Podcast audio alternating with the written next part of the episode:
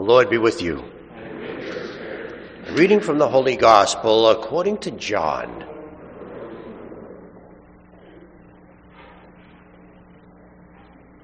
Some Greeks who had come to worship at the Passover feast came to Philip, who was from Bethsaida in Galilee, and asked him, "Sir, we would like to see Jesus." Philip went and told Andrew. Then Andrew and Philip went and told Jesus.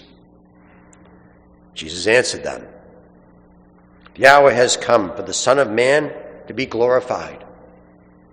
Amen, amen, I say to you, unless a grain of wheat falls to the ground and dies, it remains just a grain of wheat. But if it dies, it produces much fruit. Whoever loves his life loses it. Whoever hates his life in this world will preserve it for eternal life. Whoever serves me must follow me, and where I am, there also will my servant be. The Father will honor whoever serves me. I am troubled now, yet what should I say? Father, save me from this hour? But it was for this purpose that I came to this hour.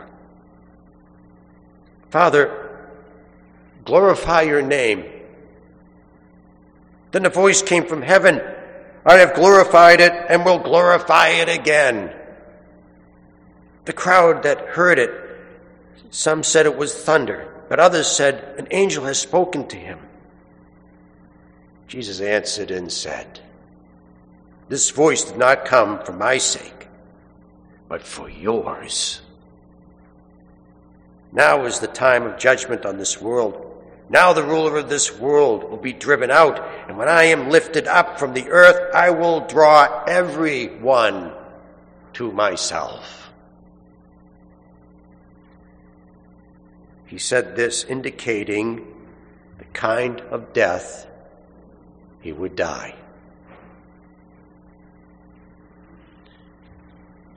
The Gospel of the Lord. Praise to you, Lord Jesus Christ.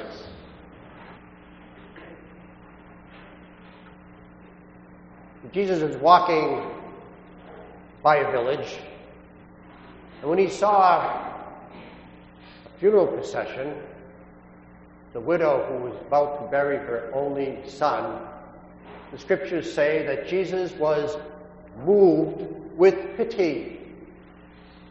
Now, I'm not going to complain about the English translation of the word pity, because we just don't have a word in English that best translates the original Greek word that, that Luke used in that passage.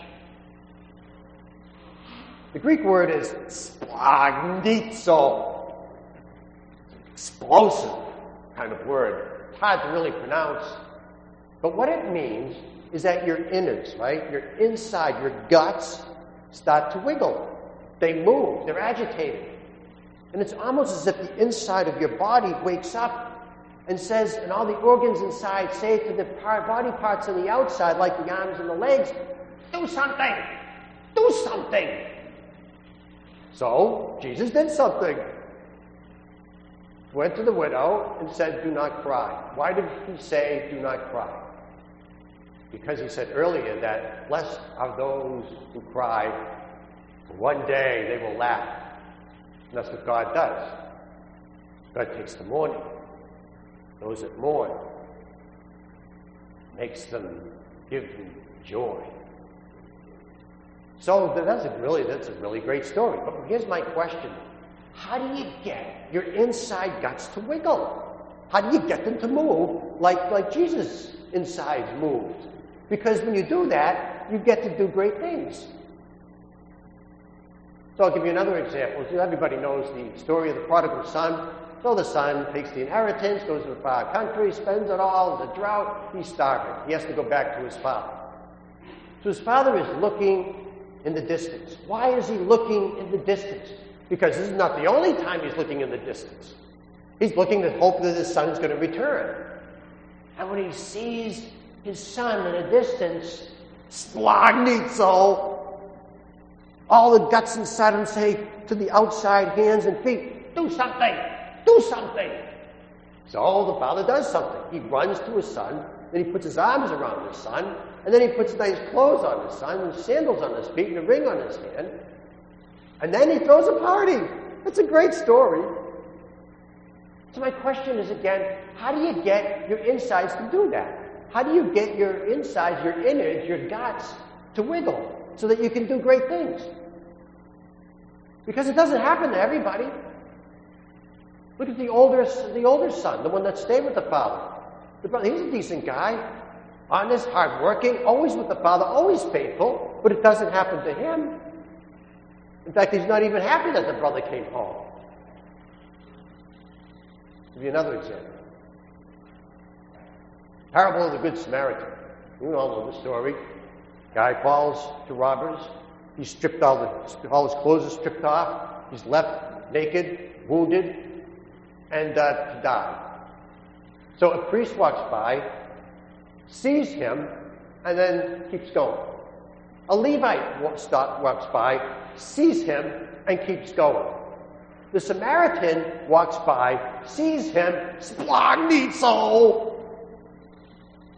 All his guts are telling him to do something.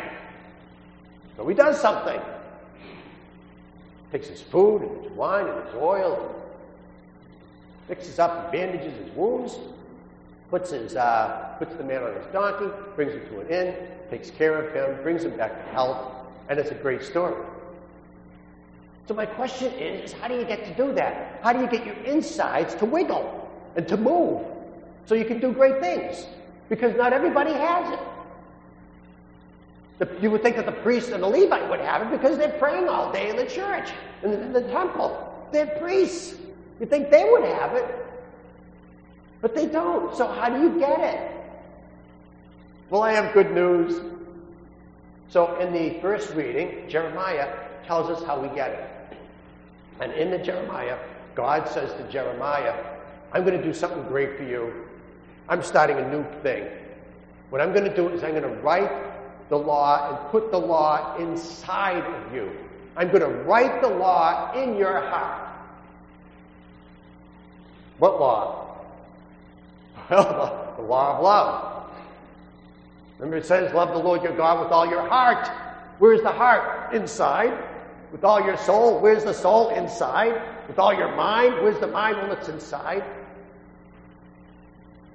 God gave us the, the law and put it inside of us. Because you know something, when you uh, you don't get splanchnizo when you have to follow the, the law, like you have to stop at a red light. You don't get splanchnizo when you have to go to do your jury duty. You don't get splanchnizo when you have to write out your tax form, but you get splanchnizo when you love. Anyway, I'm really, you know I'm really close to my father, and I call him every night. So anyway, last week after Mass, I checked my cell phone to see if I have any messages. So I flip the phone, because I have a flip phone. And that's what flip phones do. They tell you if you have a message, and that's all they do. Flip phones don't tell you how to get to Pasadena, California.